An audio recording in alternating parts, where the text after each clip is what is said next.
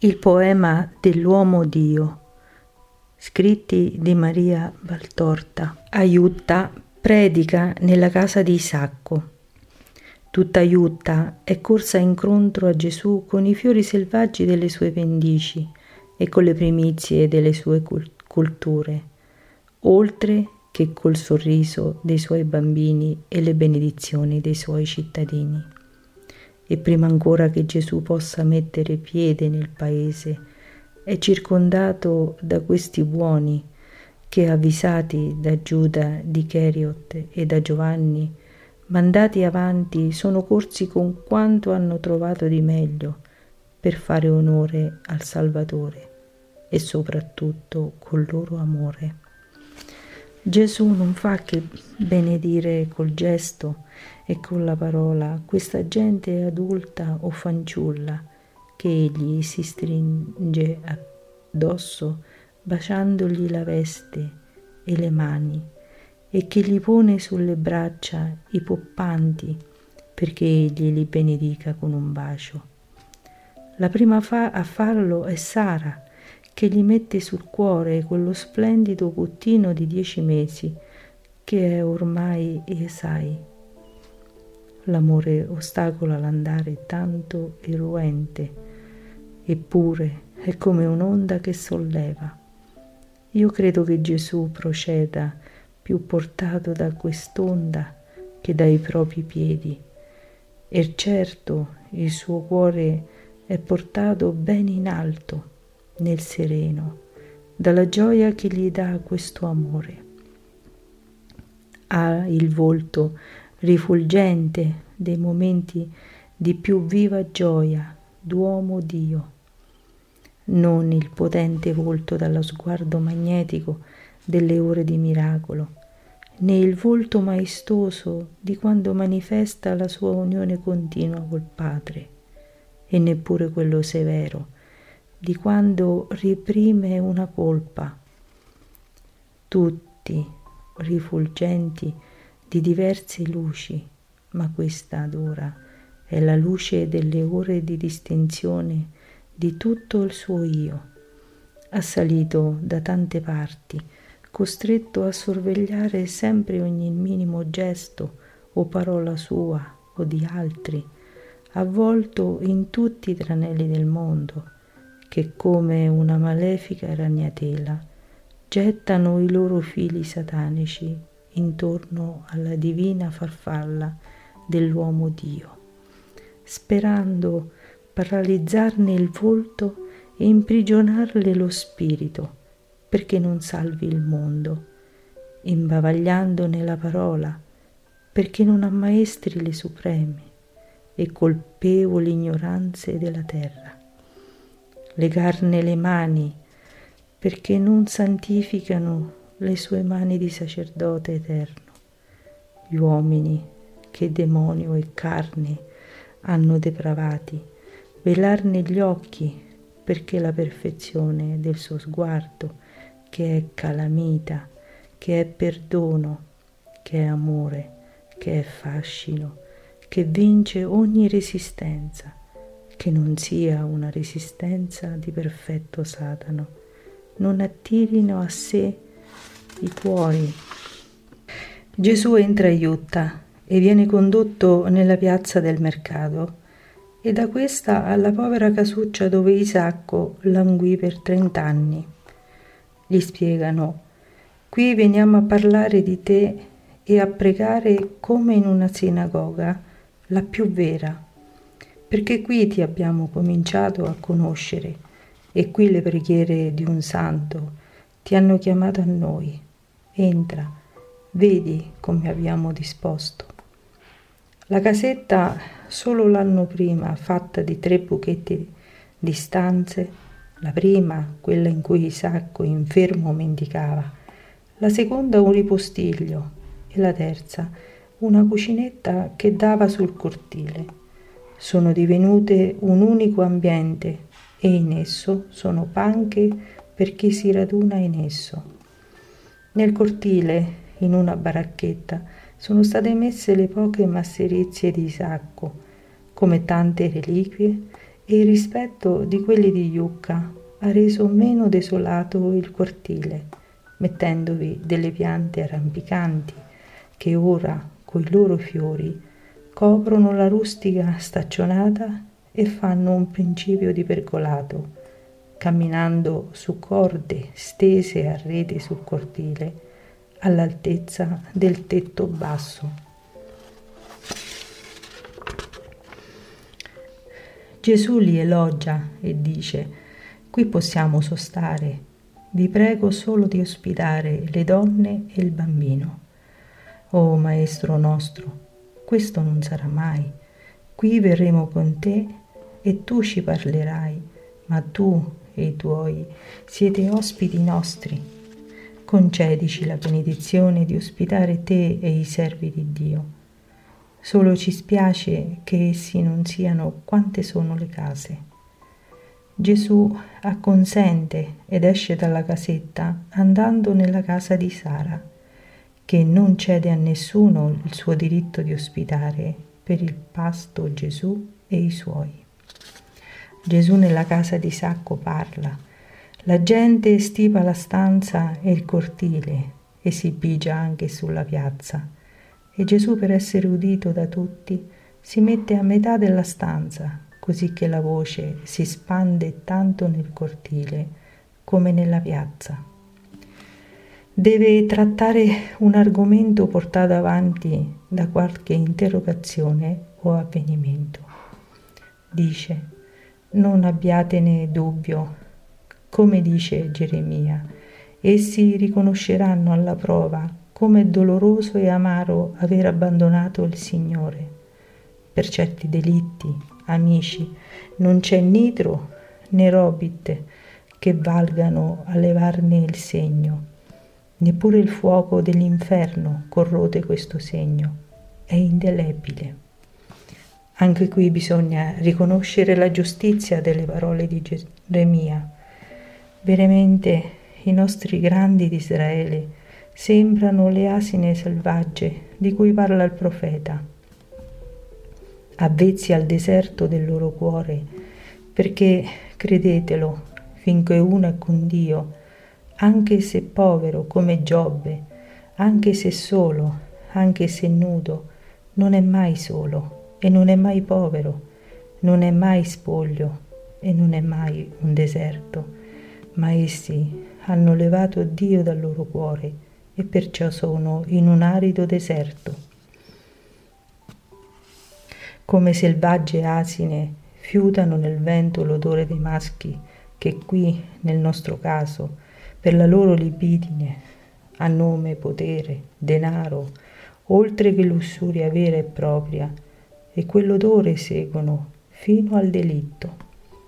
Sì, lo seguono e più lo seguiranno non sanno di avere non il piede, ma il cuore nudo agli strali di Dio che vendicherà il loro diritto.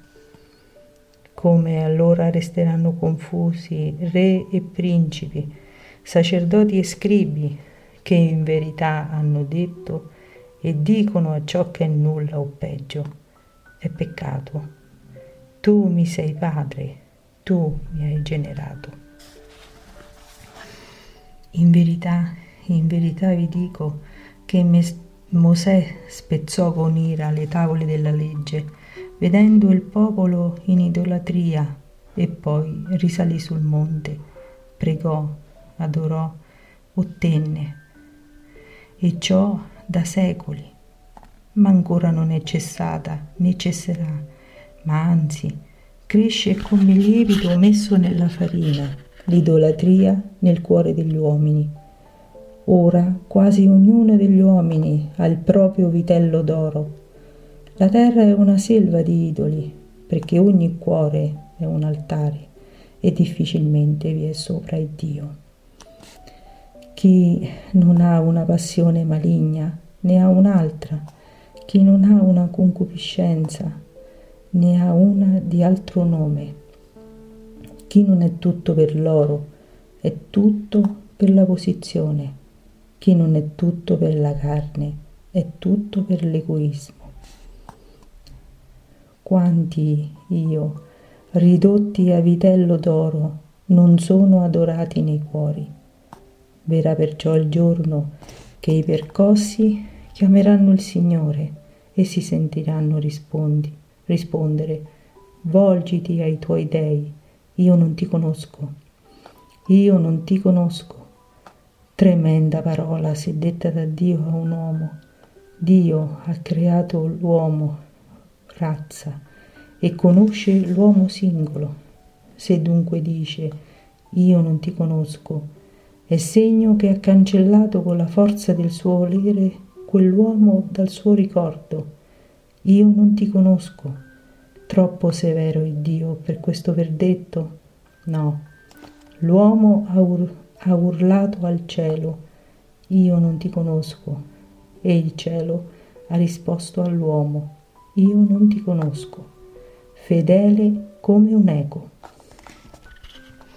E meditate, l'uomo è obbligato a conoscere Dio per dovere di riconoscenza e per rispetto verso la propria intelligenza.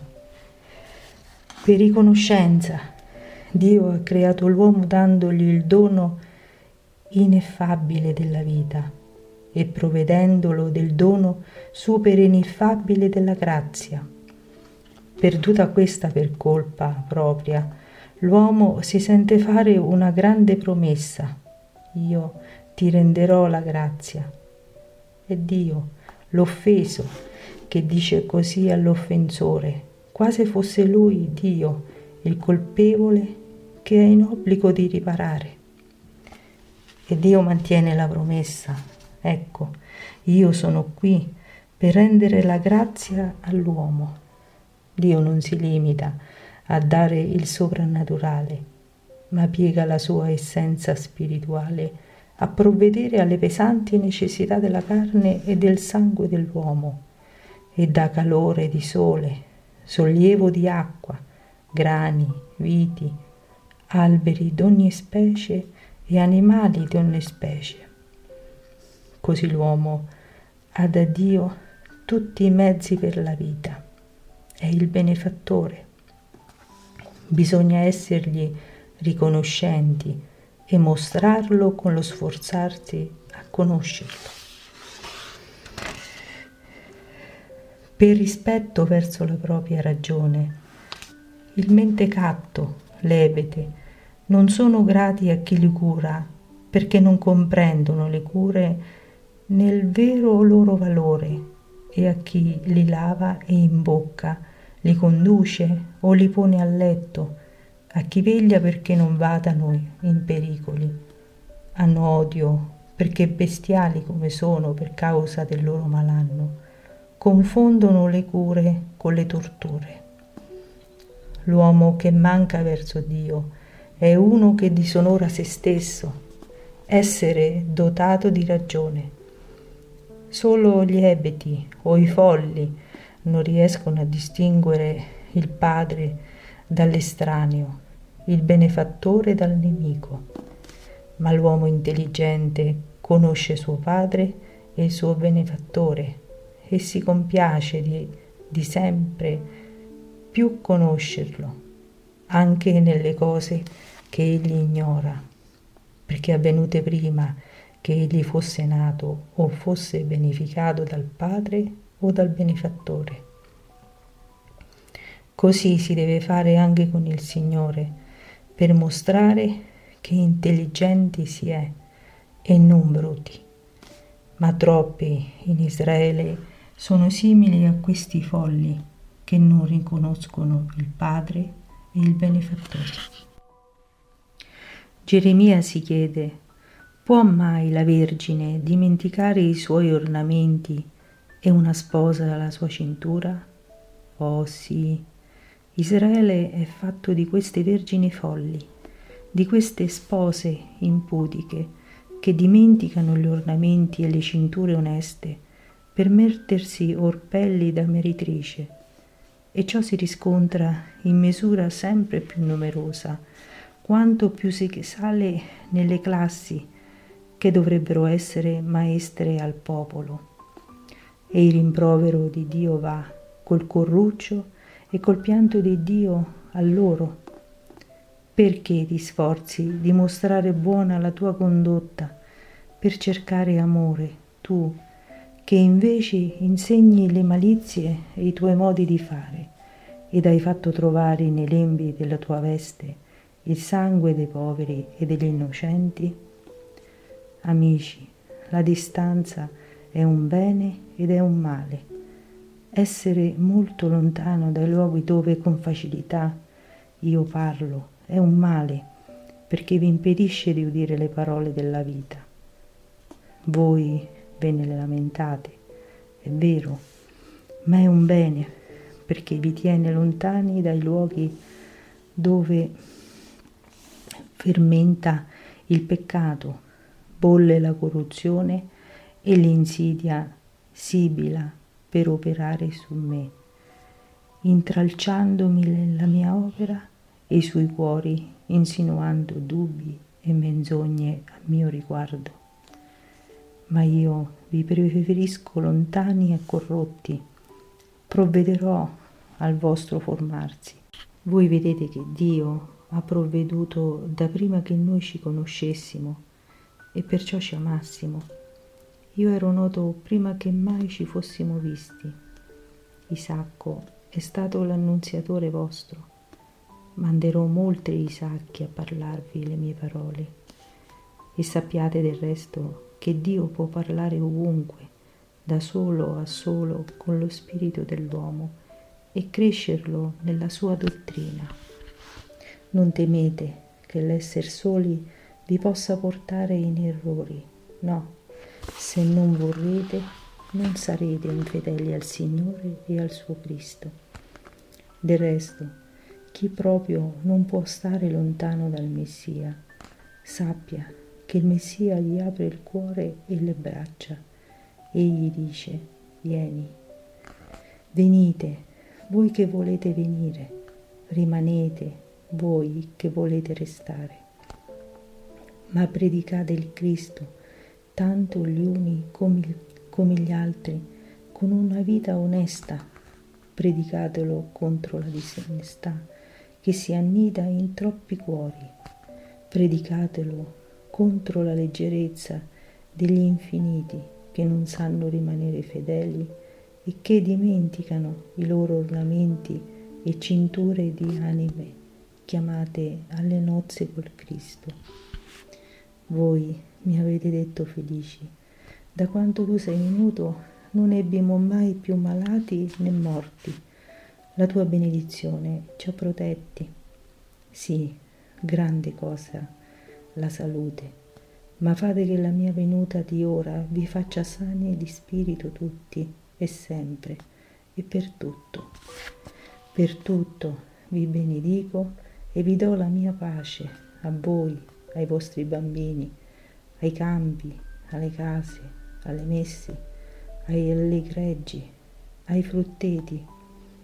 Servitevene con santità, non vivendo per essi, ma di essi, dando il superfluo a chi ne è privo, acquistando così la misura premuta delle benedizioni del Padre e un posto nei cieli. Andate, io resto a pregare.